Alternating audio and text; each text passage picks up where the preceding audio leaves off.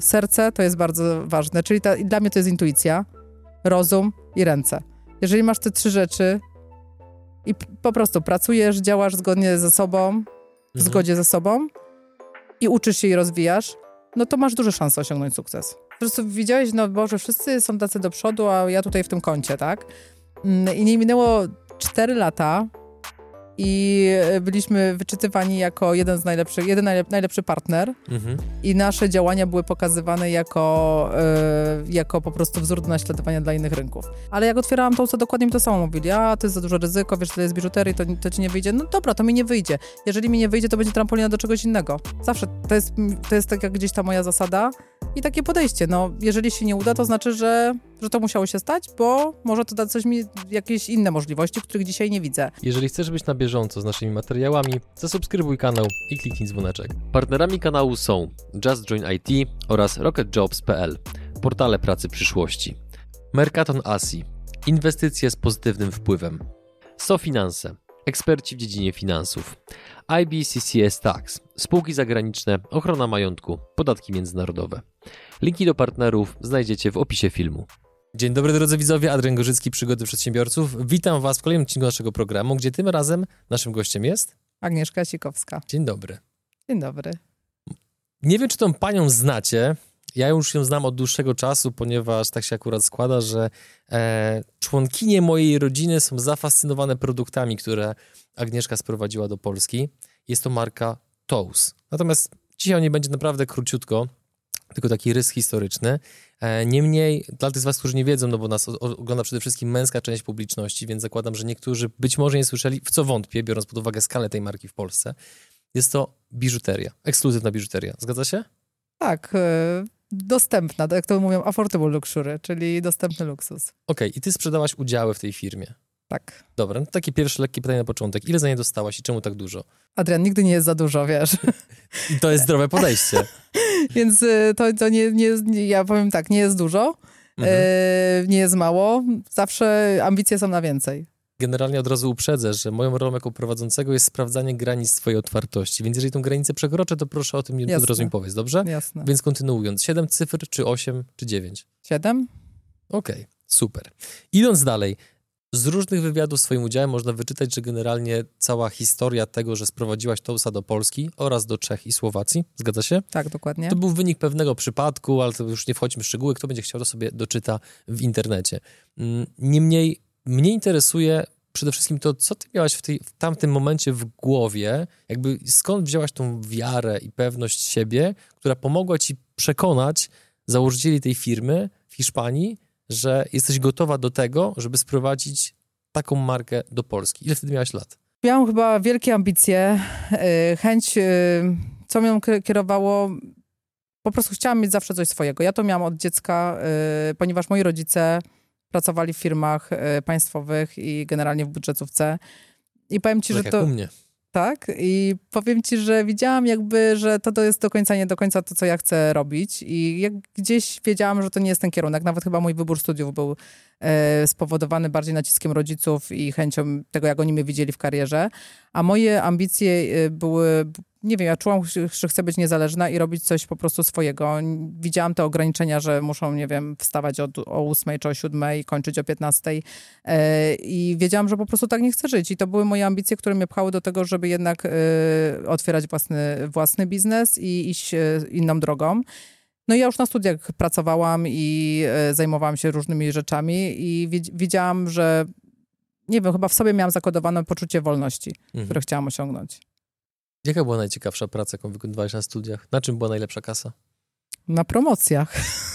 To znaczy? Wiesz, no takich y, promocjach, jak się gdzieś tam, wtedy z punktu widzenia oczywiście z perspektywy studenta, mhm. Mm, no to były dla mnie na, naprawdę fajne promocje, bo pamiętam kiedyś y, farby, takie chyba polifarb y, się to nazywało, no to miałem jakiś kontrakt na 2-3 miesiące i każdy weekend mogłam sobie stać w markecie, no i promować te farby. No i dla mnie, jako dla studentki, to było całkiem fajne zajęcie. Potem drugą miałam taką pracę też, którą promowałam kosmetyki w aptekach. I to też miałam, te, to, to, były takie promocje, że wiesz, jakoś nie, nie wychodziło to jednorazowo, tylko ja raczej miałam przez pół roku, przez 8 miesięcy. E, no i to powodowało, że miałam stałe wpływy studiując dziennie, tak? Bo, bo studiowałam dziennie. Mhm. Wracając do, do, do Hiszpanii, Co spowodowało, że będąc w tak młodym wieku, przekonałaś ich do tego, żeby dali ci szansę? Wiesz co, to się wszystko zadziało, jakbym miała powiedzieć, bardzo spontanicznie. I wydaje mi się, że nie było takiej analizy, jaką pewnie przyjęłabym dzisiaj, z mojej perspektywy dzisiejszej. Mm, byłoby, było to dość spontaniczne i nawet, yy, i nawet to pierwsze spotkanie nie było tak bardzo zaplanowane. Yy, po prostu po prostu się stało, odbyło. Potem był przyjazd y, przedstawicieli właśnie Tousa do Polski i wydaje mi się, że przedstawienie planu i nie, nie wiem, ja, y, ciężko mi to jest jakby tak powiedzieć, co ich przekonało, ale czasami masz tak, że kogoś poznajesz, oni też we mnie uwierzyli. Widzieli po prostu wiarę, widzieli, że to może się stać i że te plany, które im przedstawiamy, są po prostu może realne do osiągnięcia. A ja też jakby trochę nie wiedziałam, jak to będzie wyglądać i trochę po prostu były to takie wizualizacje. Mhm. Ale mi, mimo wszystko, czy nie było w pewnym momencie jakiegoś takiego spotkania albo być może pytania z twojej strony już po iluś latach rozwijania marki, że hej, czemu daliście mi wtedy szansę? Nie było takiego pytania. Okej, okay, to idźmy dalej w takim nie razie. Było. Wracając na chwilę do twoich rodziców. Mm, czy patrząc z perspektywy czasu uważasz, że oni w tobie jakkolwiek zaszczepili mental, który pomógł ci osiągnąć taką skalę biznesu, jaką zbudowałaś? Wiesz co, pewnie dzisiaj jak popatrzę na to z perspektywy, to myślę, że na pewno y, zaszczepili, tylko jakby y, inną drogą niż to zazwyczaj powinno się odbywać, bo ja z kolei z domu nie miałam... Nie miałam nigdy dodawanych takich, y, takiego, nie miałam nigdy mentalu biznesowego, ponieważ oni, moi rodzice, no też tego nie mieli ale wydaje, wydaje mi się, że przez to, co robili, a ja chciałam iść inaczej, to, to zaszczepiało we mnie y, pewne ambicje i, i, i pewnie pokazywało mi tą drogę, którą ja nie chcę iść i dlatego robiłam coś w przeciwnym kierunku. Mhm. To mając doświadczenia, co ty robisz takiego obecnie szczególnego względem swoich dzieci, żeby zaszczepić im mental, że generalnie są w stanie osiągnąć w życiu bardzo dużo? Adrian, i to jest właśnie bardzo trudne, tak? Bo jest takie coś, że co co wynosisz z domu, zazwyczaj y, kopiujesz, tak? I musisz czasami się w życiu zatrzymać i zdać sobie sprawę, co robisz dokładnie tak samo jak twoi rodzice, żeby wiedzieć, że chcesz zrobić to inaczej. E, więc ja czasami z automatu y, kopiujesz pewne schematy które, i powielasz, które masz, y, które masz zaszczepione ze swojego domu rodzinnego. Więc ja czasami muszę się zatrzymać i zastanowić, aga, hej, właśnie tak tego nie chcę robić i zaczynam im tłumaczyć i ich bardziej e, wzbudzać ich ambicje, mm, kreować, e, żeby oni byli kreatorami samych, samej, samej swojej rzeczywistości, tak? Ale jak to, jak to konkretnie robisz? Jak konkretnie robię? Tak. Daję im szansę, nie rozwiązuję za, nim, za nich problemów, zostawiam ich, ich z problemem. Na przykład, y, nie wiem, mój syn chce zrobić prawo jazdy na motor w wieku 14 lat, no to dobra, no to załatw sobie, tak? nie wiem, idź, zdobądź, zrób te zdjęcia. Nie, że ja jadę jako mama i zawożę wszędzie i staram się tego unikać. Tak, oczywiście tyle, ile mogę, chcę mu pomóc. Natomiast uważam, że jeżeli on sam czegoś nie zdobędzie, i nie, nie podejmie pewnych wyzwań w pewnym wieku, jak on za to wyręczę, to będzie miał bardzo trudno później zrobić, podążać za innymi wyzwaniami. Czasami po prostu rzucam ich na głęboką wodę i widzę, że jeżeli czegoś nie chce, to odpuszcza temat, tak? Jeżeli za czymś mu bardzo zależy, to jest w stanie sobie zorganizować wszystko sam. Mhm. Dzięki, że jesteś z nami i oglądasz nasze filmy. Chcielibyśmy przekazać Ci krótką informację. Przygody przedsiębiorców to nie tylko wywiady.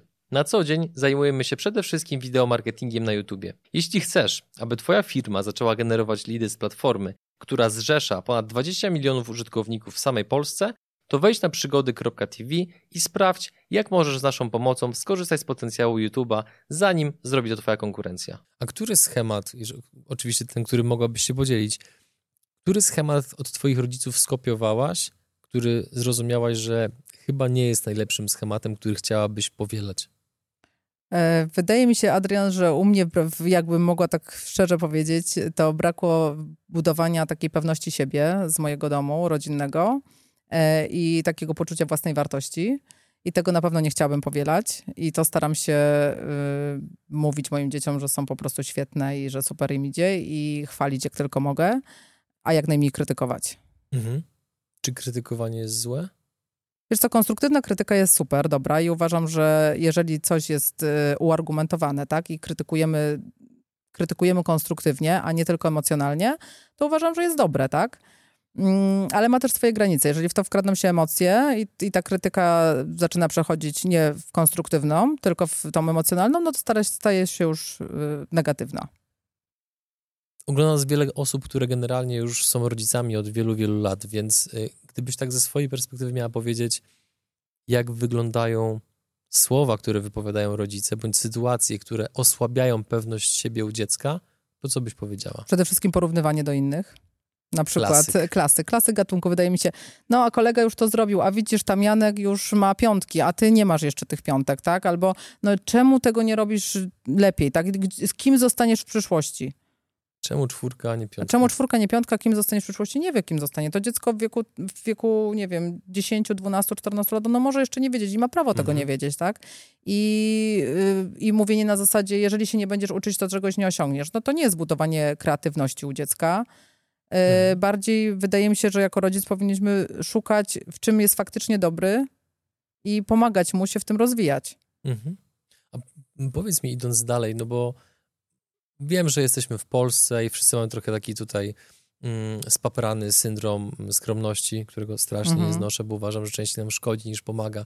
Uważasz się za zamożną kobietę? To jest pytanie do kolejnego pytania, jakby co.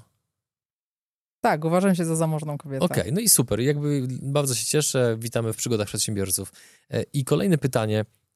Biorąc pod uwagę kontekst kulturowy, jaki mamy w Polsce, że często niestety wiele kobiet jest wtłaczanych w takie powiedzmy bardzo z góry określone role, Mhm, czego ja jestem naprawdę takim ortodoksyjnym przeciwnikiem. Tak. Co sprawiło, że mimo wszystko nie mając fundamentu biznesowego z domu, udało ci się zbudować biznes w takiej skali? No bo w szczycie mieliście, jeżeli dobrze trafiłem na informacje w internecie, 65 salonów y, w trzech krajach, ponad Mhm. 300 pracowników. No to się nie bierze z jakiegoś farta czy przypadku. Więc jak ty zbudowałaś siebie do tego stopnia, że byłaś w stanie zbudować taki biznes i to wszystko dźwigać? Adrian, mi się wydaje, że mnie jest też ciężko złamać i jak ja sobie postawię jakieś cele, to po prostu ja je realizuję. I nawet jeżeli mam po drodze naprawdę wiele przeszkód, a uwierz mi, że miałam ich bardzo dużo, mm, to ja nie podłamuję się. Oczywiście mam też chwilę zwątpienia i chwilę takich po prostu cięższe chwile, jak każdy, tylko mam chyba dużą siłę woli.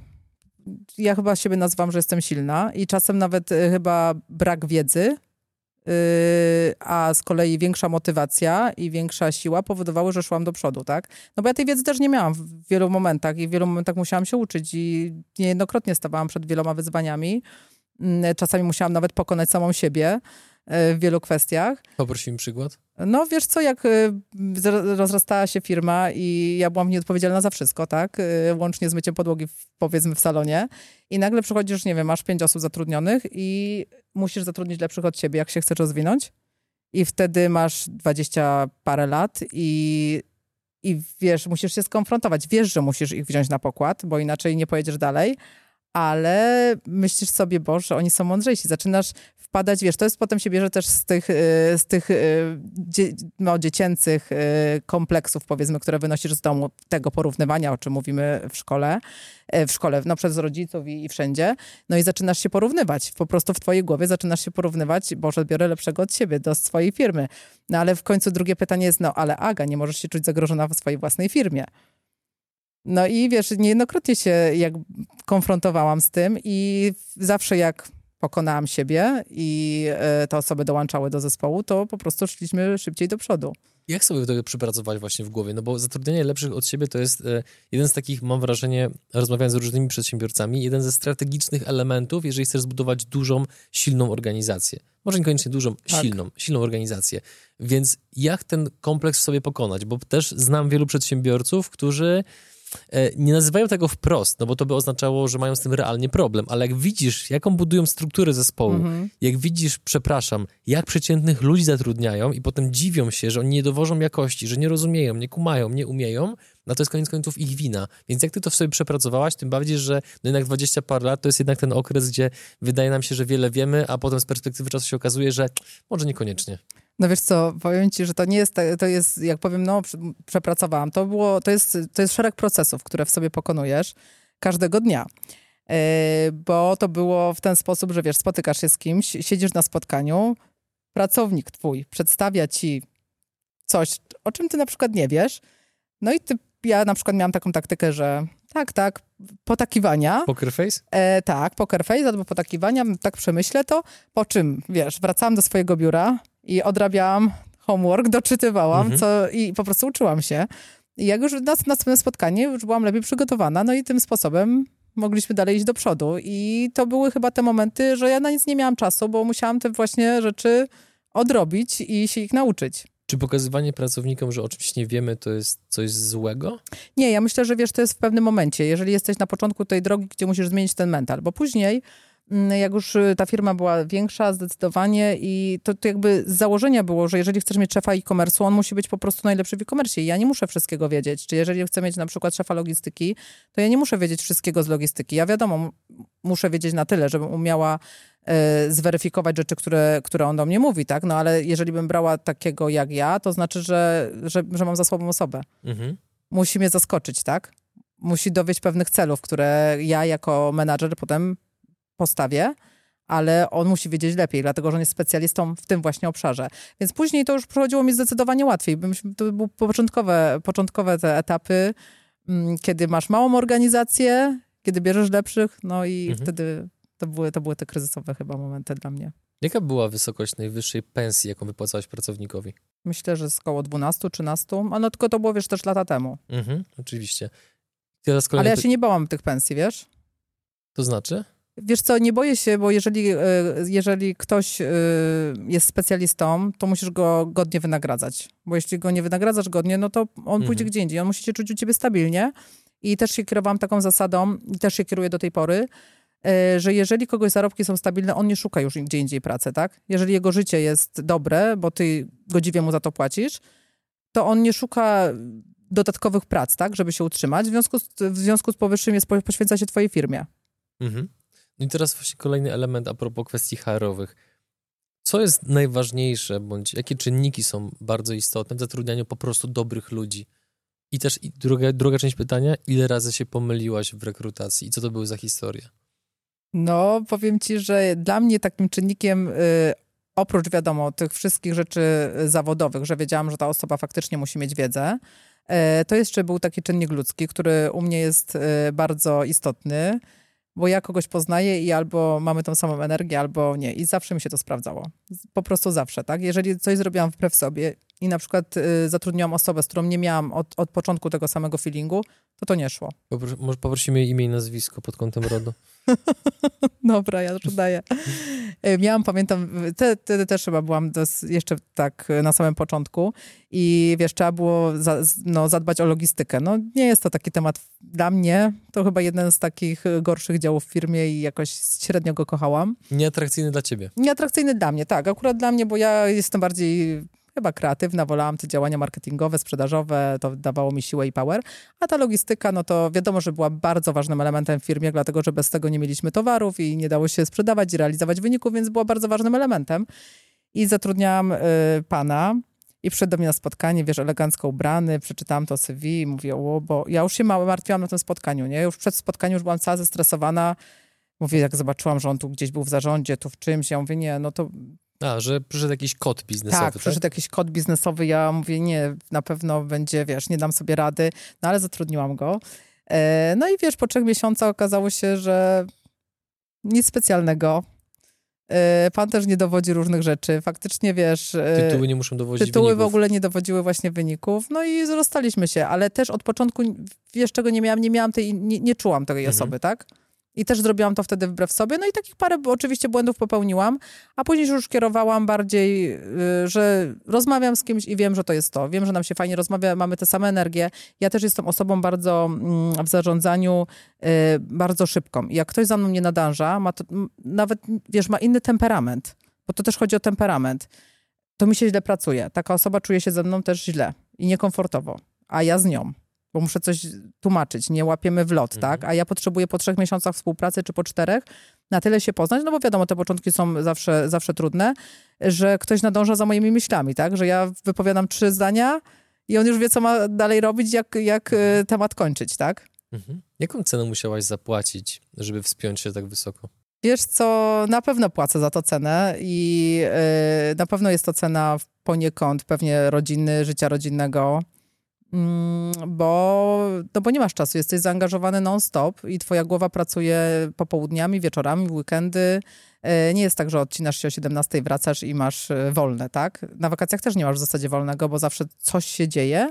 Nawet jeżeli już masz później duże zespoły i masz menedżerów poszczególnych, i starają cię odciążyć, to jednak zawsze był taki efekt, że jak nie było mnie w firmie dłużej, nie wiem, przez trzy tygodnie, to jakoś jakoś tak wolniej się wszystko działo i te procesy były spowolnione i sprzedaż od razu gdzieś tam spadała w dół. E, więc mimochodem, mimochodem pracujesz zawsze, e, no i to się odbija na, na życiu rodzinnym. To, to nie da się tego ukryć. Czy próbujesz to jakkolwiek kompensować swoim synom? Próbuję, ale wiesz co, no staram się, jeżeli już ten czas mam i poświęcam im ten czas, to staram się, żeby ten czas był wartościowy jak najbardziej się da. I nawet ktoś ostatnio powiedział mi coś takiego bardzo mądrego, że masz dzieci, nie musisz być 7 dni w tygodniu każde popołudnie z nimi, tak? Jeżeli naprawdę pracujesz i się rozwijasz, to bądź z nimi dwa popołudnia, ale takie naprawdę turbo, tak? Mhm. Żeby te dwa popołudnie były wartościowe, żeby w tych dwa, te dwa popołudnia siąść i rozmawiać, a nie, wiesz, yy, siedzieć jednym okiem, patrzeć w komputer albo w telefon, coś scrollować, jakieś maile, no bo ten czas i tak jest wtedy pozbawiony sensu, no to mhm. lepiej powiedz, dobra, poczytaj książkę, zrób coś innego, a spędzimy sobie te dwa super, yy, super dni, tak? Jak wyglądają tury popołudnia z swoimi synami? Wiesz co, ja powiem ci tak, e, kiedyś jak byłam parę lat temu, to starałam się bardzo dużo rzeczy organizować, czyli jedziemy, coś zwiedzać, tu, wiesz, na wiele różnych atrakcji. A teraz zauważyłam, że to też tak do końca się nie sprawdza. wartością jest chyba takie spędzanie czasu, albo mi, mnie się też coś przewartościowało. E, bardziej wartościowe jest czasem, jak przyjdą, nie wiem, koledzy do moich synów i gotujemy wspólnie kolację, siedzimy, rozmawiamy, pojawiają się tematy, ja ich, wiesz, bardziej poznaję, oni mnie, no i widzę, ile oni mają fajnych rzeczy do powiedzenia i, i zmieniłam to podejście, tak? To nie jest, że musisz zabrać dziecko, nie wiem, na wyjazd do Londynu czy gdzieś. Oczywiście to jest wszystko fajne, piękne, ale te chwile właśnie takiej normalności wydaje mi się, że są najbardziej cenne. Przynajmniej ja, u mnie tak to się zmieniło. Taka komunikacja de facto, no bo wtedy poznajesz tak. realnie, co się dzieje w głowie twojego dziecka. Wiesz co, ale wcześniej było też coś takiego, mm, na pewno, że ja jako młoda wtedy jeszcze mama, yy, ja nie umiałam tym wszystkim zarządzać. Bo to jest coś takiego, nie macie w domu jako matki, masz wyrzuty sumienia. Bo masz je gdzieś, tak? Więc starasz się wszystkie wyjazdy służbowe ograniczyć i naprawdę kalendarz dopinasz y, kolanem. E, no i e, potem wracasz do domu, masz wyrzuty sumienia, więc mówisz, dobra, jak, co tu zrobić? Dobra, no to może zabiorę ich tu, tak? Zabiorę ich teraz do jakiegoś parku rozrywki, do Energylandii, na łyżwy. No i tak zaczynasz chodzić te popołudnia. De facto też nie spędzasz z nimi czasu, bo jedziesz w tym samochodzie, potem oni się bawią na tych karuzelach albo skaczą na innych hulajnogach, no i wracasz do domu. No więc y, po paru latach takiego funkcjonowania, ja sobie też zadałam pytania, pytanie, czy to, jest, y, czy to jest faktycznie dobre, czy to jest to, czy my faktycznie mamy ten kontakt yy, i czy ja dobrze to prowadzę, tak? Mhm. No i stwierdziłam, że wiesz, że jednak nie musisz wyjeżdżać, nie musisz robić Bóg wie czego, musisz po prostu być. Przejdźmy do kolejnego tematu. E, też dotyczy generalnie bycia kobietą w biznesie. Ja generalnie bardzo tych tematów mimo wszystko nie lubię, bo mam wrażenie, że jest taki trochę stygmat względem kobiet. Bardzo często się spotykam z sytuacjami, gdzie wobec kobiet, e, zwłaszcza mężczyźni, siłą rzeczy są uprzedzeni, traktują je nie do, nie do końca poważnie. Taki trochę jeszcze ten, powiedzmy, mm -hmm. klimat obrzydliwego szowinizmu i tych, tych wszystkich e, kiepskich atrakcji. Co ty słyszałaś po drodze, jak rozwijałaś firmę? Z takich rzeczy właśnie, powiedzmy, mniej przychylnych. Wiesz jak co, sobie z nimi radziłaś? E, ja też to, co widziałam, to często mężczyźni na pewnych spotkaniach cię jakoś pomijają, nawet wzrokiem, wiesz, yy, że jesteś na spotkaniu, jesteś tak samo ważna, masz jakąś określoną wiedzę, yy, a temat zaczyna się, jakby mam wrażenie, że czasem chcą być bardzo ważni. Yy, I temat zaczyna się toczyć między mężczyznami, i ty tak trochę siedzisz z boku i zaczynasz mówić, no, też tu jestem, tak? I to odczułam niejednokrotnie y, na swojej skórze. Wiesz, potem zaczyna być, zaczyna temat się sprowadzać do szczegółów, to zaczynają cię jakby pytać, no a jak to tam wygląda? I w tym momencie czujesz się tak trochę, no, dziwnie. I takie sytuacje chyba najbardziej mnie gdzieś dotknęły. Jak reagowałaś na sytuację, gdzie właśnie czułaś, że jesteś pomijana trochę w towarzystwie? Był taki moment, gdzie musiałaś pokazać kły i pazury, żeby ludzie zrozumieli, że hej, jestem wam równa, a niejednokrotnie lepsza? Yy, wiesz co był, ale powiem ci jeszcze jedną sytuację właśnie, bo teraz sobie przypomniałam takich, takich chyba najgorszych pomijań. E, pamiętam, jak przyjechał jeden z takich ważniejszych menadżerów tutaj do, do Polski, e, właśnie z Tousa i jadę do, po niego na lotnisko, wiesz, poświęcam swój czas po to, żeby, żeby było miło i żeby było fajnie, bo w zasadzie nie musiałam tego robić, tak? Przecież mógł sobie wziąć taksówkę. I on, wiesz, wsiada do, do mnie do samochodu, patrzy się w telefon, skroluje sobie maile i tak w sumie, no cześć, no, no przywitał się ze mną, że tak powiem, powierzchownie. Gdzie jesteś właścicielem ogólnopolskiej franczyzy. Tak, i tak ja, wiesz, patrzę i na niego i sama przed sobą zaczęłam się zastanawiać, dobra, okej, okay, jesteś ważny, ale jestem tak samo ważna jak ty.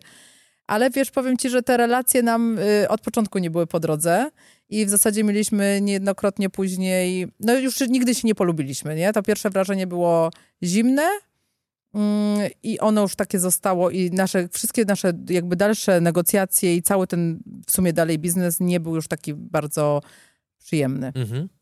Gdzie te kły pazury? Gdzie te kły pazury? Mhm. Gdzie była sytuacja, że pokazałaś otoczeniu, że hej, e, no, się zastanawia. nie oceniajcie mnie przez płeć, tylko przez kompetencje. No tylko wiesz co, czy ja tak, ja bardziej miałam, no ja, ja się za bardzo nie mogłam z nim pokłócić, bo musiałam, wiesz, być y, trochę jakby... Znaczy ja nie, nie, nie, nie mówię no. konkretnie o tej sytuacji, być tak, może tak, jakiejś ale... innej, gdzie, bo mhm. wiesz, chodzi o to, żeby mm, ja to często też widzę po e, kobietach w moim najbliższym mhm. otoczeniu, zwłaszcza w, w, rodzinie, że bardzo często raczej starają się unikać konfrontacji, mhm. a niejednokrotnie jest tak, że konfrontacja jest najzdrowszym wyjściem z sytuacji. Bo jeżeli nie mhm. postawimy wyraźnie No to granicy... nie, to ja mogę, wiesz, bardziej powiedzieć tak, że ja jakby będąc no, młodą osobą, to miałam... Yy, bardziej byłam może spolegliwa i uległa, bo nie czułam w, nie czułam, yy, w sobie aż takich kompetencji i bardziej yy, byłam w stanie takie sytuacje, y, powiedzmy to kolokwialnie, wziąć na klatę i po prostu przemilczeć. Natomiast no, na pewno z wiekiem dużo się zmieniło i z moim doświadczeniem. Mm, no i wiesz, już na pewnych prezentacjach byłam w stanie powiedzieć, ja tu jestem, tak? Albo mhm. bardziej kompetencyjnie do tego podejść, bo ja też jestem taką osobą, że raczej mm, jak ktoś gra pierwsze skrzypce, to ja nie wychodzę przed orkiestrę, tak? Wiesz co, ja wiem, że człowiek się broni kompetencjami, tak? Jak robisz, jak, robi, jak coś robisz, to, to przyszedł, zawsze przyszedł ten moment u mnie triumfu. I on finalnie był po takich spotkaniach różnych, tak? No bo kończyło się Albo powiem ci co innego. To ci powiem historię. No, powiedz, jak zwolniłeś kogoś z hukiem. Ja ci powiem, nie, nie powiem ci, jak zwolniłam z hukiem, ale a propos takich właśnie mhm. y, takich sytuacji.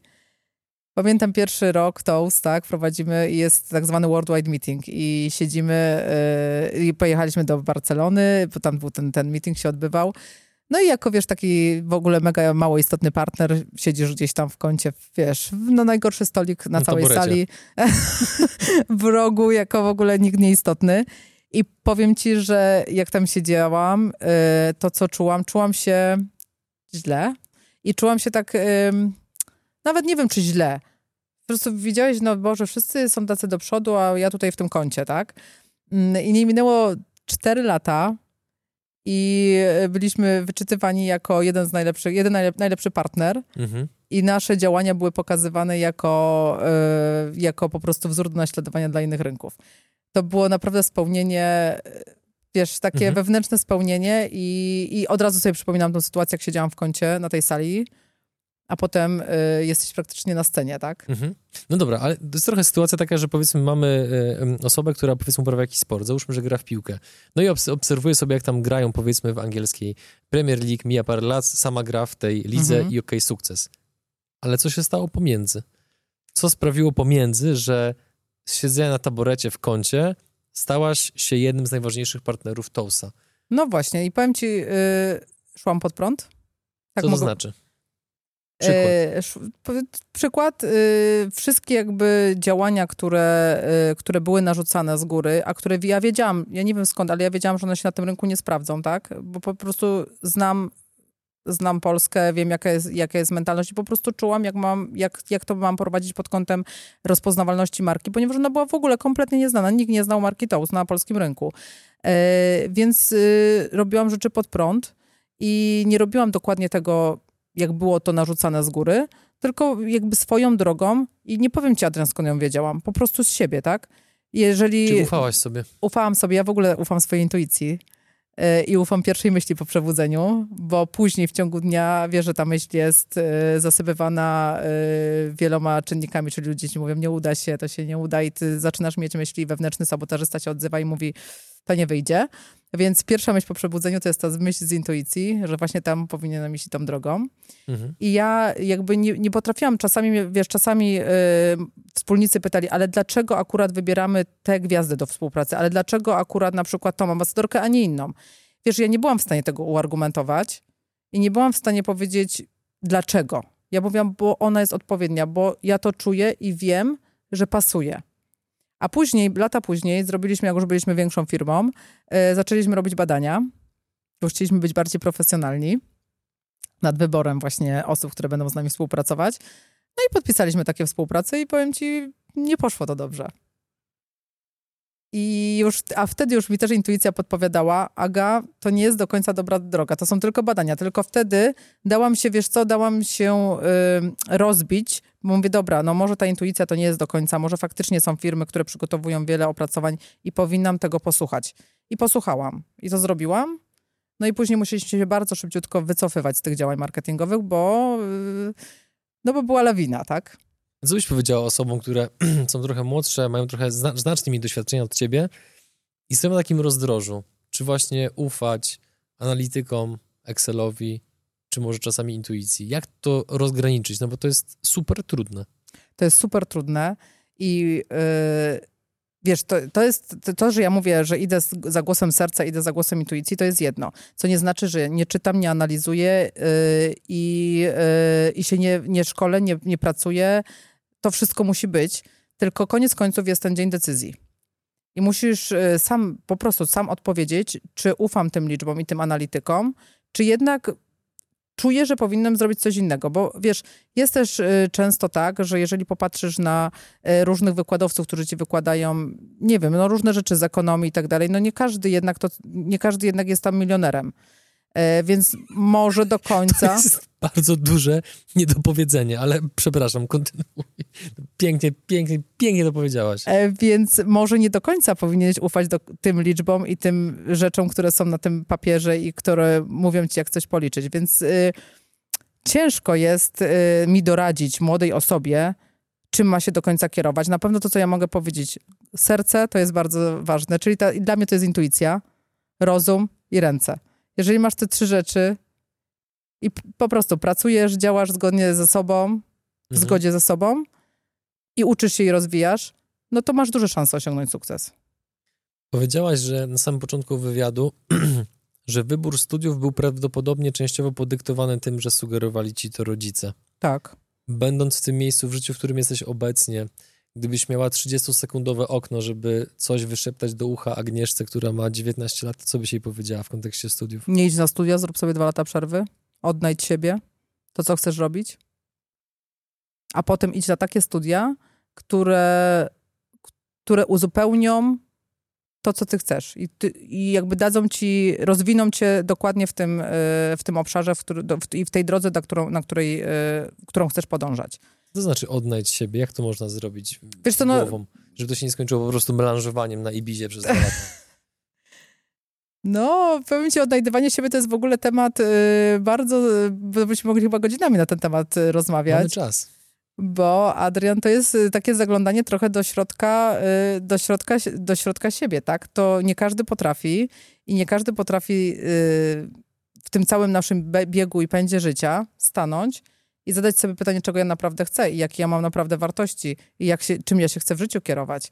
Wiesz, ja sobie, ja też nie miałam kiedyś na to czasu i kiedyś nie odnajdywałam siebie, tylko bardziej podążałam w jakimś kierunku, który sobie obrałam, tak? A dzisiaj już jestem na takim etapie, być może to się też zmienia, e, wiesz, e, no jak, się, jak dojrzewamy, mm, że ja potrafię siebie zapytać, czego ja chcę i czy to jest na pewno w zgodzie z moimi wartościami i czy to jest to, to czy, i czy ja to chcę po sobie zostawić. Mhm. Więc to jest y, bycie w zgodzie ze sobą, to jest coś, co wkradło się do mojego życia jakiś czas temu. I uważam, że wiesz, budzić się i wstawać, y, znaczy budzić się i zasypiać w zgodzie ze sobą, to jest najpiękniejsze uczucie, jakie można mieć. Jak się to odnajduje? Jak ty to odnalazłaś? Masz poczucie, że odnalazłaś siebie tak w pełni? Myślę, że tak. Myślę, że teraz mam y, poczucie, że odnalazłam siebie w pełni. Myślę, że też wiesz, to nie jest tak, że ty jesteś, że ty odnajdziesz siebie i na tym się kończy. Jako, jako y, generalnie ludzie ewaluujemy, zmieniamy się. Co ja 10 lat temu byłam inna, dzisiaj jestem inna i pewnie za 10 lat też będę inna. I też pewne moje perspektywy, y, pewne wartości znowu ulegną pewnej weryfikacji. Więc wydaje mi się, że to jest taka praca, którą człowiek powinien wykonywać w zasadzie regularnie. Mm. Na czym polega ta praca? A na rozmowie samemu ze sobą?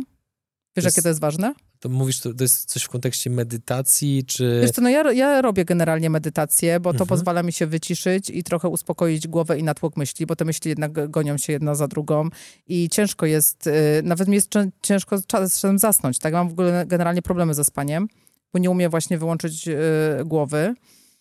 Po tym, jak jesteś niewyspany, no to generuje następny dzień mhm. Y, problemów i tak dalej, więc medytacja mi bardzo pomaga. E, I na pewno to, to było coś, co nauczyło mnie pytać siebie. Aga, kim jesteś, co chcesz robić, jaka ma być dalsza twoja droga, bo wcześniej nie byłam w stanie zadać sobie tego pytania, bo byłam cały czas, cały czas moja głowa jest czymś, była czymś zaprząt, zaprzątnięta i powiem ci, że to jest, to jest bardzo wartościowe. Kim jesteś, cenne. Agnieszka, zatem?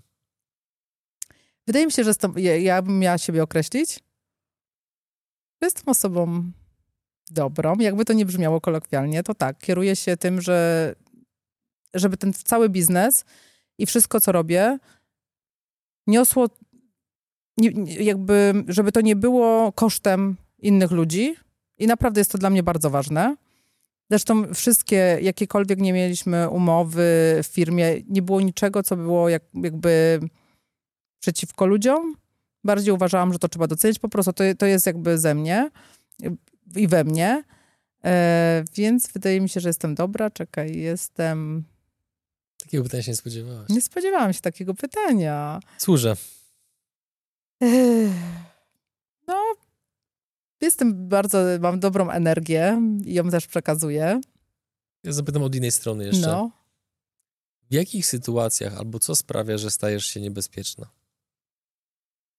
Jak ktoś wchodzi na moje terytorium i chce nim zarządzać, jak y, czuję, że chcę manipulować i tego bardzo nie lubię. I szybko wyczuwam ludzi, którzy chcą coś zrobić i nie robią tego, bo tak jest dobrze, tylko y, to jest taka, no, czujesz manipulację po prostu. Albo ja jestem nad nią bardzo wrażliwa i takie coś bardzo, bardzo szybko ucinam. Jak reagujesz właśnie na to? Jak to ucięcie wygląda? Ghosting, czy Wiesz raczej co, może konfrontacja y, czołowa? Nie, nie, nie, nie, nie. Y, ja to jestem y, zdecydowana i bardzo lubię takie komunikacje na wprost, więc ja po prostu mówię na wprost nie. Mhm. I jestem w stanie powiedzieć to nie. I powiem ci, że często mm, zarzucano mi, że, że nie mam dyplomacji. I być może jej nie mam. Ale z drugiej strony, ilekroć byłam taka bardzo dyplomatyczna i starałam się właśnie robić coś wbrew sobie, że jak plują, to mówisz, że pada deszcz. Tak, to, to nie wracało nic do mnie dobrego.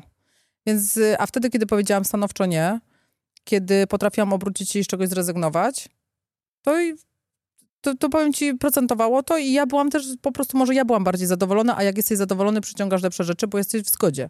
Mhm. Czyli nie poddajesz się pewnej manipulacji, z którą się nie zgadzasz. Czyli jeżeli, jesteś, jeżeli ktoś tobą manipuluje, to ty robisz w, w, wszystkie rzeczy wbrew sobie. No, czyli na końcu, koniec dnia jesteś nieszczęśliwy. Jak jesteś nieszczęśliwy, idziesz niezadowolony w świat.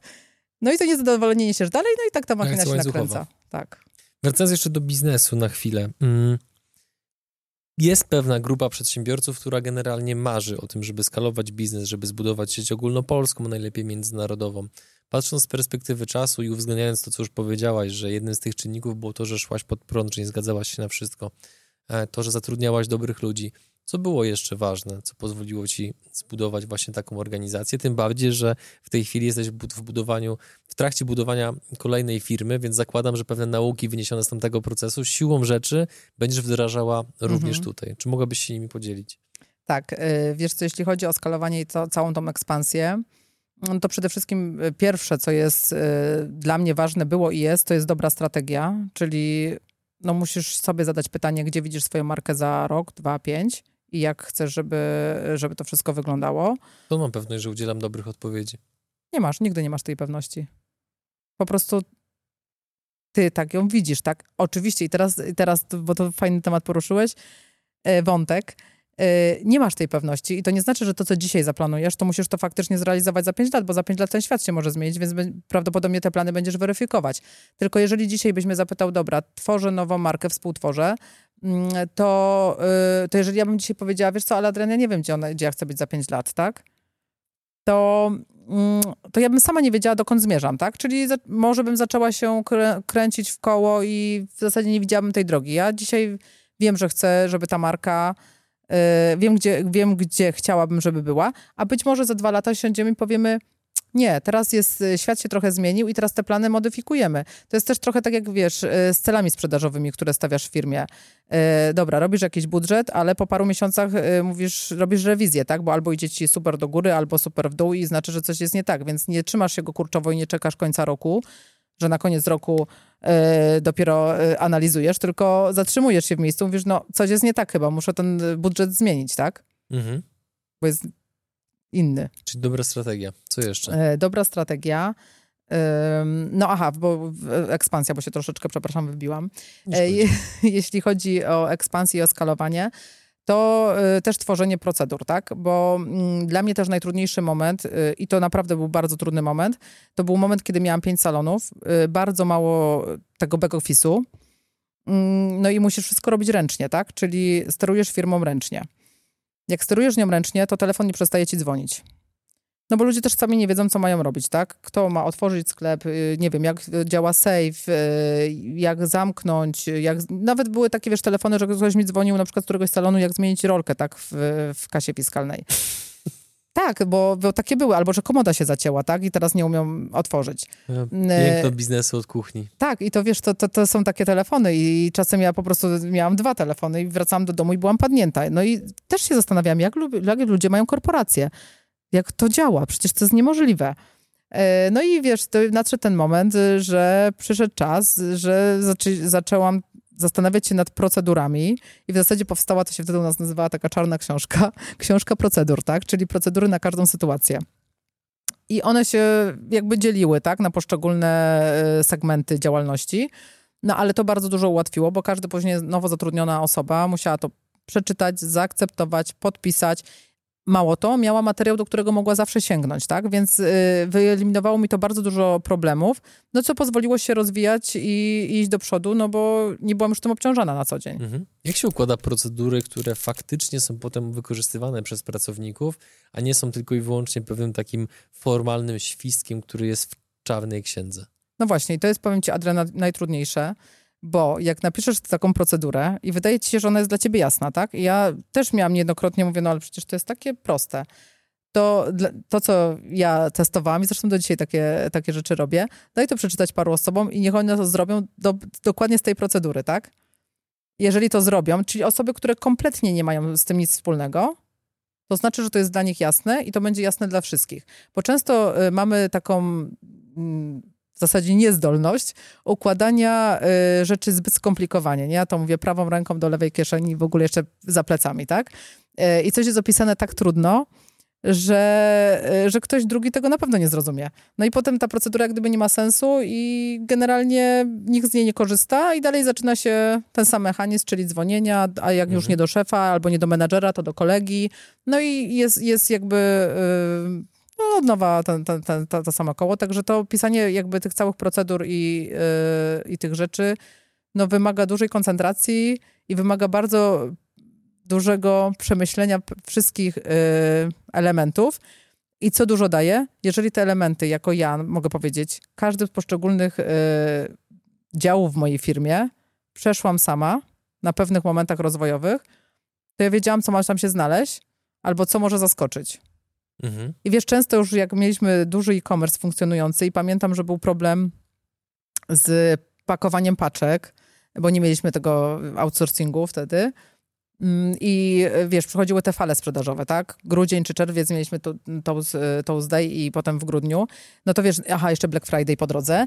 No to nagle nie masz tylu zamówień co normalnie, tylko wiesz, no nagle jest razy cztery, razy pięć, razy sześć. No ale nie masz tyle osób zatrudnionych, żeby to spakować. No więc musisz wziąć jakieś firmy z zewnątrz, e, które ci pomagają w tym.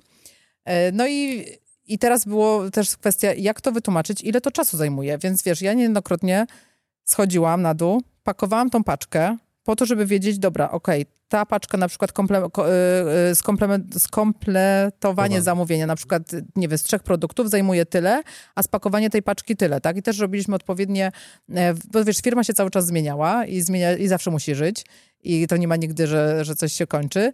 I w takich momentach właśnie coś, co nie działało, co działało super dwa lata wcześniej, już wtedy nie działało i trzeba było zmienić całkowicie na przykład, y, wiesz, zarządzanie takim magazynem bo jak chciałeś zatrudniać osoby, to one musiały mieć, y, które tylko przyjdą do pakowania, to z kolei masz odpowiedzialność za towar, pojawia się milion różnych elementów, więc znowu było, wiesz, or, or, przeorganizowanie pewnych procedur i to było też fajne, bo cały czas się czegoś uczysz, tak? Mhm. Ale też fajnie, jak to robisz, bo jak to zrobisz, to wiesz, jak to komuś wytłumaczyć. Z perspektywy czasu patrząc, nie wierzę, że nie było takich sytuacji, były, więc nie odpuszczę, dopóki przynajmniej nie powiesz jednej, w jakich momentach byłaś największym hamulcem ręcznym dla rozwoju waszej firmy?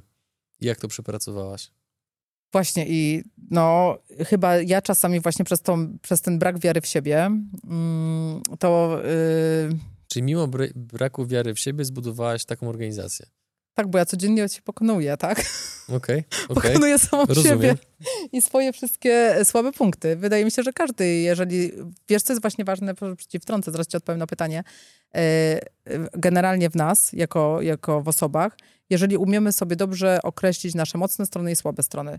Jeżeli właśnie poznasz siebie, bo to wracając do wcześniejszych pytań, jeżeli dobrze poznasz siebie, to wiesz, co jest twoim mocnym punktem, a co jest słabym punktem. I w tym momencie, jeżeli znasz te swoje słabe punkty, to wiesz, że z nimi musisz walczyć, a bądź na przykład są słabe punkty i w twoich zdolnościach menedżerskich, więc wiesz wtedy, że musisz się wesprzeć takimi osobami, które które to Ogarniają. nadrobią, tak? Bo ty w tym nie jesteś wystarczająco dobry, bo nie możesz być dobry we wszystkim, tak? Bo, bo tak nie jest. A mhm. wracając mhm. do pytania, e, jakie były takie moje na przykład e, też... W jakiej sytuacji byłeś, byłaś hamulcem ręcznym dla firmy? Wiesz, to był taki rok, kiedy chyba w styczniu wynegocjowaliśmy, że trzeba, yy, znaczy, no, była, na rozmowach powstał plan, że otwieramy 20 salonów Tousa. W zasadzie to musiało się wydarzyć w 10 miesięcy, bo, bo tego, no, tego roku brakło, bo to już był styczeń. No i wtedy po prostu ja się przestraszyłam, yy, jak to jest po prostu możliwe, żeby ja to wykonam, tak? Bo wiesz, na negocjacjach wszystko, papier wszystko przyjmie i to fajnie brzmiało. Dobra, zrobi się, no tak, będzie. Jak wyszłam, to mówię, nie, to jest niemożliwe, nie, nie chcę tego robić. dni jeden salon. Wiesz co, tak, to były dwa salony w miesiącu, mhm.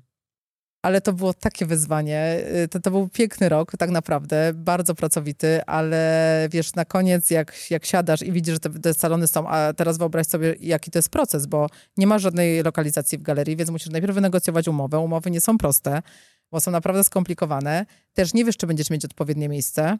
No, też nie chcesz być byle gdzie, tak? Więc nie chcesz być w końcu korytarza, tylko chcesz mieć dobrą lokalizację. I to wszystko musisz zrobić y, w ciągu tych 10 miesięcy. To na początku powiedziałam, nie, nie zrobię tego, nie dam rady. Wiesz, pierwsze dwa tygodnie to w ogóle obracałam się, yy, obracałam się od tematu i mówiłam, to jest nie do osiągnięcia, to jest nie do osiągnięcia. Ale, ale właśnie ja mam takie coś, że ja pracuję nad taki, ja lubię pracować na deadline'ach. Ja sobie lubię zakładać te ambitne, ja, ja chyba na mnie to tak działa, tak? Że jak wiem, że coś muszę zrobić w określonym czasie, to to robię. A jak na przykład mam coś, yy, dobra, zrobi, to trzeba zrobić, no dobra, to jutro, to jutro, to pojutrze. Mhm. I ten temat się ciągnie, tak, ten temat się ciągnie bardzo długo. Natomiast tutaj te, w sumie 20 nam się nie udało dowieść, ale 18 salonów. No to tak pięknie pięknie, to było piękne, ale to powiem ci, powstały takie harmonogramy excelowskie, cztery firmy, które były budowlane, wymieniały się w dostawcy wszyscy. No, powiem ci, że było wspaniale. Koniec końców było, było mhm. super, ale wiesz, że ja w niektórych tych salonach nawet nie byłam finalnie na otwarciu, bo nie miałam kiedy jechać wiesz, jak mieliśmy to 18 otwarć, to moim zadaniem, ja tak jak powiedziałam, nie, nawet na niektóre otwarcia nie dojechałam, bo to było fizycznie niemożliwe, a przede wszystkim też było mi szkoda czasu, bo wiesz, ten czas po prostu Jeszcze był... nie miałeś helikoptera. Nie. Nie mam do dzisiaj. E, ten czas był bardzo cenny, więc wyobraź sobie, że ja po prostu robiłam takie plany, harmonogramy, jak kto gdzie ma być, kiedy, jak te wszystkie ekipy poustawiać, jak tych ludzi, już to trzeba było zrekrutować też bardzo dużo osób, przeszkolić te osoby, tak? Więc y, na każdym obszarze było mnóstwo pracy przyjąć też ludzi y, do, do tego back office'u, tak? No bo tam było raptem, nie wiem, cztery osoby, pięć, więc to ani systemy informatyczne, ani logistyczne, yy, ani zaplecze marketingowe, no nikt nie był na to gotowy. Mm, Więc, do, więc z jednej strony bierzesz firmy zewnętrzne, ale z drugiej strony swoje teamy też musisz budować, więc rekrutacja była jak gdyby na każdym możliwym obszarze, więc jedyne co, to podzielić zadania i dla mnie było tworzenie po prostu wielkiej mapy mm, i wielkich harmonogramów i trzymanie się tego, tak? I codzienna weryfikacja yy, i codzienna kontrola oczywiście, czy to dzieje się tak, jak się ma dziać. No i na, tak jak mówię, na większość, ja jeździłam zawsze do galerii, bo musiałam zawsze każde lokalizacje zobaczyć, zobaczyć, czy to jest faktycznie dobre miejsce, posiedzieć, to było dla mnie kluczowe. Natomiast już później na samo otwarcie, no to już nie zawsze, Mhm. tak? Jaki, Już jaki był największy fuck up w historii rozwoju tej jest, marki? powiem Taki, ale wiesz, ale ja chciałbym taki, taki, taki włochaty fuck up, taki wstydliwy, taki, gdzie go trzymasz głęboko w szufladzie, pod skarpetkami, że spróbujesz o nim zapomnieć. Taki fuck up bym chciał. Czekaj, bo muszę się zastanowić, ale teraz mi przyszło coś innego do głowy. To powiedz, do tego wrócimy Dobra. za chwilkę. To powiem ci teraz tak.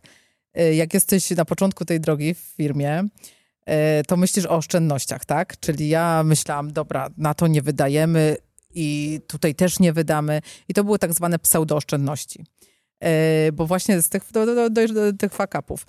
Y, Pomyślałam, dobra, meble, mam producenta w Hiszpanii, który robi tych mebli bardzo dużo, no ale oczywiście było odpowiednio 30-40% droższy. No więc y, wiesz, jak zaczynasz liczyć, mówisz, nie, tu 30, tu na świat, na lampach zaoszczędzę, na tym zaoszczędzę, to, to zrobię to inaczej, tak? Ikea będzie spoko. Tak zwanym, no, wiesz, nawet nie IKEA, musisz mieć tego, tą osobę, która ci zrobi zgodnie z, Mhm. bo to musisz, bo wiesz, wszystkie meble musiały być zrobione zgodnie z wytycznymi, tak? Standardem. Więc dajesz Mhm. to, jakby masz te standardy i musisz mieć dokładnie taką lampę, dokładnie taki promień światła, y, kąt padania, wszystko musi się zgadzać. No ale jak dobrze poszukasz, to może znajdziesz coś taniej. No i ja kiedyś myślałam, że to jest dobry sposób i faktycznie zaoszczędzę i będzie szybciej i lepiej. No i tak właśnie otwierałam, pamiętam w grudniu skle- salon w Silesii, to był wtedy chyba czwarty salon, czy trzeci, czy piąty, jakoś na, początku. Y, no i miałam takiego pana stolarza, który te meble montował. No i wiesz, no i ja mówię, będzie pan gotowy, będzie pan gotowy, on był niepewny, zawsze był niepewny, no ale w końcu powiedział, ja mówię, jest grudzień, tak? Wiesz, jaki jest ruch galerii w grudniu, tak? No to jest, i, i wtedy największe pieniądze zarabiasz, tak? No i więc ja już na ten grudzień otwarcie, aha, jeszcze mało to, galerię, w- masz gigantyczne kary za nieotwarcie w terminie, więc musisz otworzyć ten salon w terminie, tak? No chyba, że chcesz płacić. E, No więc ten stolarz koniec końców, ja już tak go naciskałam, zamontował. Ale wszystkie nasze y, meble były, wiesz co, no z, z gablotami szklanymi, tak? I z szybami. No i on po prostu powiedział, że szyb nie zdążył. I teraz wyobraź sobie, że wyciągasz do całego salonu, który ma no wtedy 70 metrów, nie masz jak wyciągnąć towaru i go zaprezentować, no bo nie włożysz tego towaru tak, że każdy, który przyjdzie ci sięgnie i wyciągnie, tak? Czyli de facto musiałam otworzyć salon, który był bez szyb, czyli tak po prostu pusty w grudniu. I wtedy, jeżeli na przykład, wtedy, wtedy siadłam, zastanawiałam się, mówię tak, dobra, jak, jaką zrobiłaś oszczędność? Żadną, tak? Bo nie zapłaciłam 30% więcej za, wiesz, za meble z kontraktem, ze wszystkim tak, jak powinno być, tylko zaufałam jakiemuś innemu gościowi, który niby mi to robi taniej, ale finalnie jaką miałam stratę?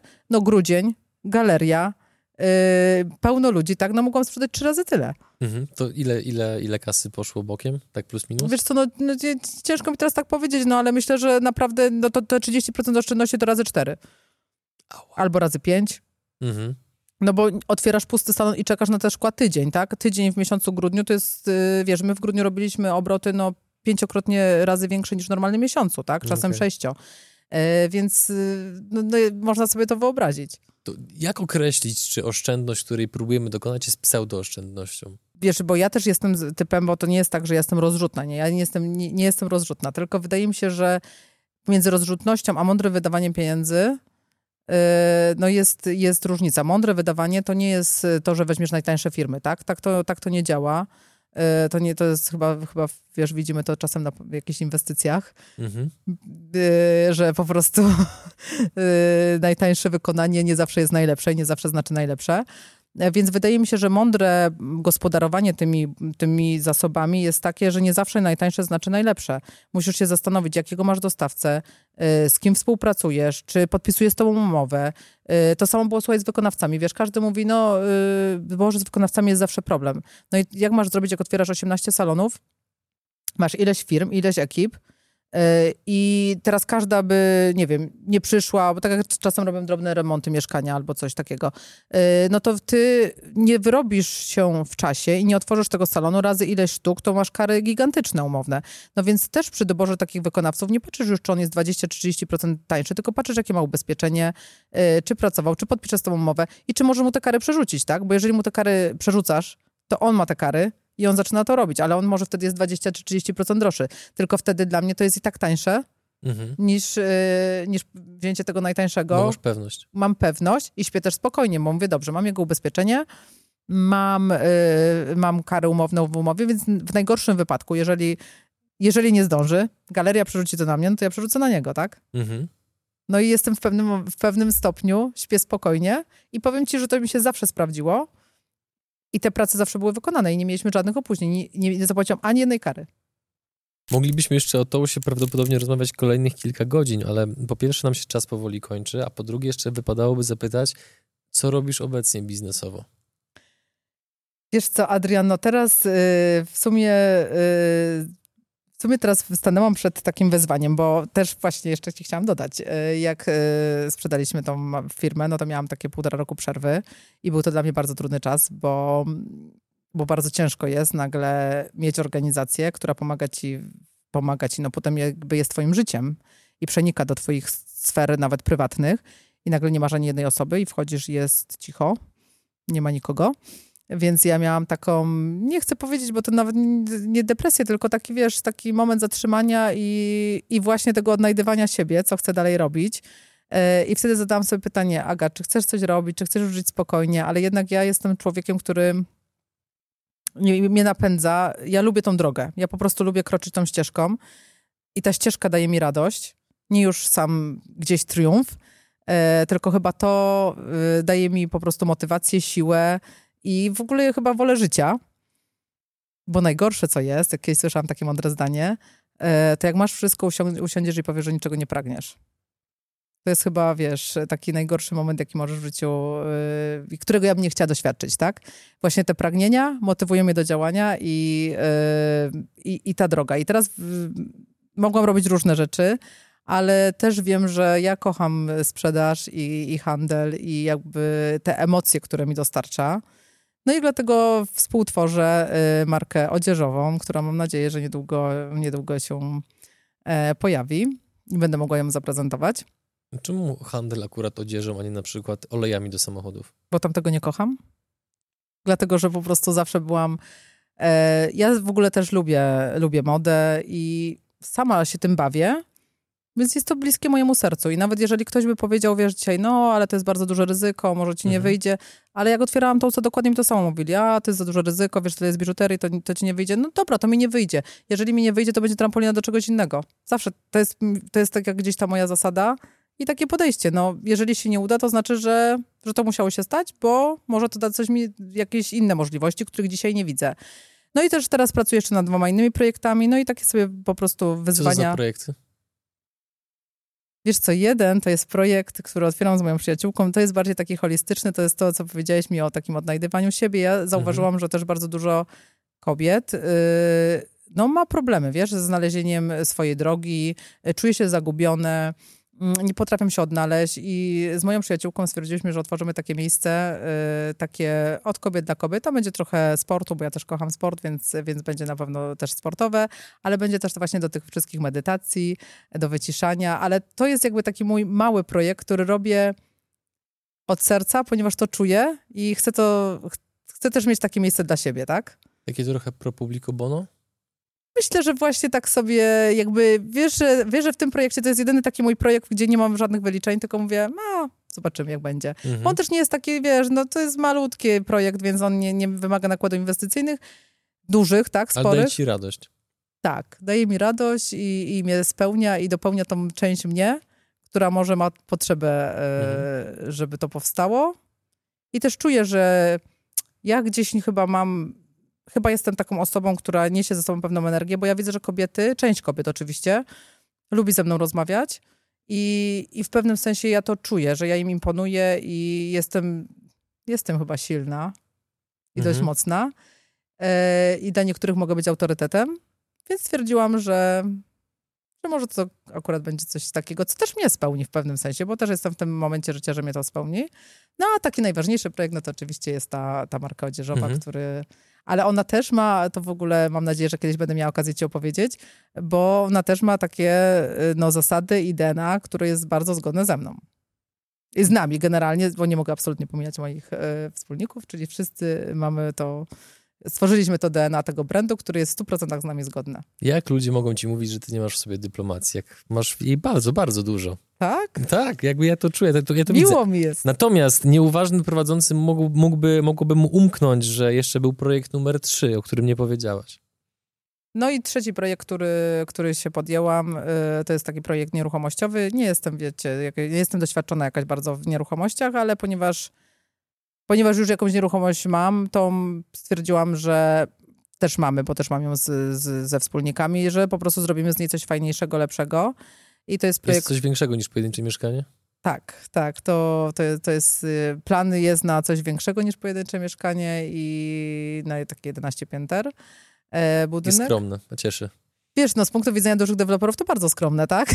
Tak, no ale z 10 punktu, tysięcy pumu, no to nie jest jakieś... ale z punktu widzenia ludzi, którzy nagrywają materiały na YouTubie o nieruchomościach, to już jest raczej tak całkiem przyjemny projekt 11 pięter. Tak, to jest, to, to jest przyjemny projekt. No wiesz, teraz mają swoje perturbacje i nie wiem, jaki będzie finał.